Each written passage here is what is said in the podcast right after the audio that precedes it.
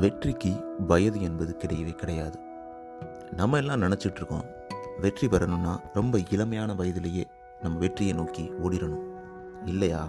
வயசாயிடுச்சுன்னா ஒன்றுமே நடக்காது. இது வந்து யாராலையும் ஏற்றுக்கொள்ள முடியாத ஒன்று அப்படின்றத ஒருத்தர் நிரூபிச்சிருக்கிறாரு. ஒரு சில பேர் நம்மளுடைய தாய்மார்களாக இருக்கட்டும் இல்லை நம்மளுடைய இளைஞர்களாக இருக்கட்டும் கல்யாணம் ஆகிடுச்சுன்னா அவ்வளோதான் வாழ்க்கை முடிஞ்சது. குழந்தைகளுக்காக உழைக்கணும். நமக்கான வாழ்க்கை எதுவுமே கிடையாது அப்படின்ற ஒரு எண்ணம் இருக்குது இருபத்தொரு வயசில் ஒரு இருபத்தஞ்சி வயசில் எந்த ஒரு விஷயத்தை நம்ம நினச்சி ஓட ஆரம்பிக்கிறோமோ அதில் சாதிக்கிறோம். அது உண்மையாக இருந்தால் கூட அந்த வயதை தாண்டி வரும்பொழுது நமக்கு உதிக்கக்கூடிய பல எண்ணங்களும் பல ஐடியாஸும் இன்னும் நம்மளை ஒரு வேற ஒரு ஹைட்டுக்கு கொண்டு போகுன்றதில் சந்தேகமே கிடையாது. இந்த ஒரு எபிசோடில் நம்ம அதை பார்க்க போகிறோம் அதை முறியடித்து வெற்றி பெற்ற ஒரு மனிதரோட கதை. ஆயிரத்தி தொள்ளாயிரத்தி நாற்பதில் ஒரு நபர் அவருக்கு வயசு அறுபத்தஞ்சு வயசு. ஒரு சின்ன வீட்டில் வெறும் தொண்ணூத்தொம்பது டாலர் அவரோட பென்ஷன் பணத்தை வச்சுட்டு ஒரு உடஞ்ச காரோட வெளியில் வர்றாரு. ரொம்ப அசிங்கப்படுத்துகிறாங்க அவருக்கு வாழ்கிறதுக்கே காசு கிடையாது.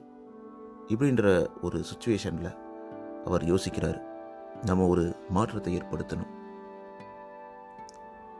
இந்த உலகத்தில் நம்ம நம்ம பேரை நிலைநிறுத்தணும். அறுபத்தஞ்சு வயசுன்றது தள்ளாடக்கூடிய வயது தான் ஆனால் ஒரு மாற்றத்தை ஏற்படுத்த முடியும் அப்படின்றத நம்பினார். அவர் என்ன நினச்சார்னா நம்மக்கிட்ட இருக்க திறமையை ஐடென்டிஃபை பண்ணோம் அப்படின்னு யோசித்தார் அப்போ தெரிஞ்சது அவர் பண்ணக்கூடிய அந்த வறுத்த அதாவது ஃப்ரைட் சிக்கன் அப்படின்னு சொல்லுவாங்கல்ல அதை அவரோட ஃப்ரெண்ட்ஸும் அவரோட சர்க்கிளும் ரொம்ப விரும்பி சாப்பிட்டாங்க. அவரை ரொம்ப பாராட்டிக்கிட்டே இருந்தாங்க. ரொம்ப அழகாக பண்ணுற நீனு அப்படின்ற மாதிரி. அந்த ஒரு எண்ணம் அவரை யோசிக்க வச்சது. இதையே நம்ம வந்து ரெஸ்டாரண்ட்ஸ் கிட்ட அணுகி நம்ம போய் அவங்ககிட்ட பேசக்கூடாது அப்படின்னு சொல்லிட்டு அவரது வந்து சொந்த மாநிலமான கென்சக்கி அப்படின்னு சொல்லுவாங்க அமெரிக்காவில்.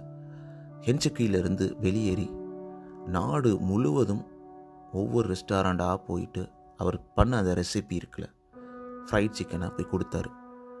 ஒரு கடை கூட ஏற்றுக்கலையே முதல்ல இந்த உலகம் நம்ம ஏதாவது ஒரு மாற்றத்தை ஏற்படுத்த போகிறோம் அப்படின்னு சொன்னாலே அதை ஏற்றுக்க மாட்டாங்க. அதை ஃபஸ்ட்டு ரிஜெக்ட் பண்ணுவாங்க. நம்மளை அசிங்கப்படுத்துவாங்க அவமானப்படுத்துவாங்க. அவர் அதை வந்து ஃப்ரீயாக கூட வழங்க ரெடியாக இருந்தார். அப்போவும் யாரும் ஏற்றுக்கல கிட்டத்தட்ட ஆயிரத்தி ஒன்பது ரெஸ்டாரண்ட்ஸ் உணவகங்கள் அதை ரிஜெக்ட் பண்ணாங்க.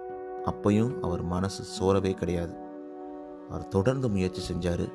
அவர் ஆயிரத்தி பத்தாவது ரெஸ்டாரண்ட்டில் போயிட்டு கொடுக்கும்போது அவருக்கு எஸ் அப்படின்னு சொன்னாங்க.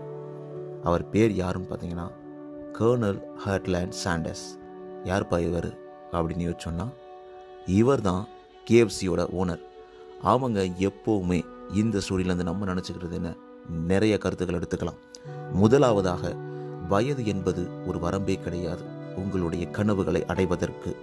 அது மட்டும் இல்லாமல் ஒரு முயற்சி நீங்கள் எப்போ ஆரம்பித்தாலும் அதை முடிகிற வரைக்கும் கன்சிஸ்டண்ட்டாக நீங்கள் ப்ளே பண்ணியே ஆக வேண்டும். அதுக்கு அடுத்தபடியாக உங்களுடைய தனித்திறமையை கண்டறிந்து இந்த உலகத்திற்கு நிரூபிக்க நீங்கள் போராடித்தான் ஆக வேண்டும். இந்த மூன்று கருத்துக்களோட இந்த நாளை நீங்கள் ஸ்டார்ட் பண்ணுங்கள் இன்னும் உங்களோட கருத்துக்களை தெரிவிக்கணும்னா நீங்கள் நம்ம கூட இணைந்து உங்களுடைய கருத்துக்களை தெரிவிக்கலாம். அடுத்த எபிசோடில் உங்களை மீட் பண்ணுறேன் தொடர்ந்து இணைந்திருங்கள் அர்ஜி மனோ. இந்த நாள் இனிய நாளாக அமைவதற்கு வாழ்த்துக்கள்.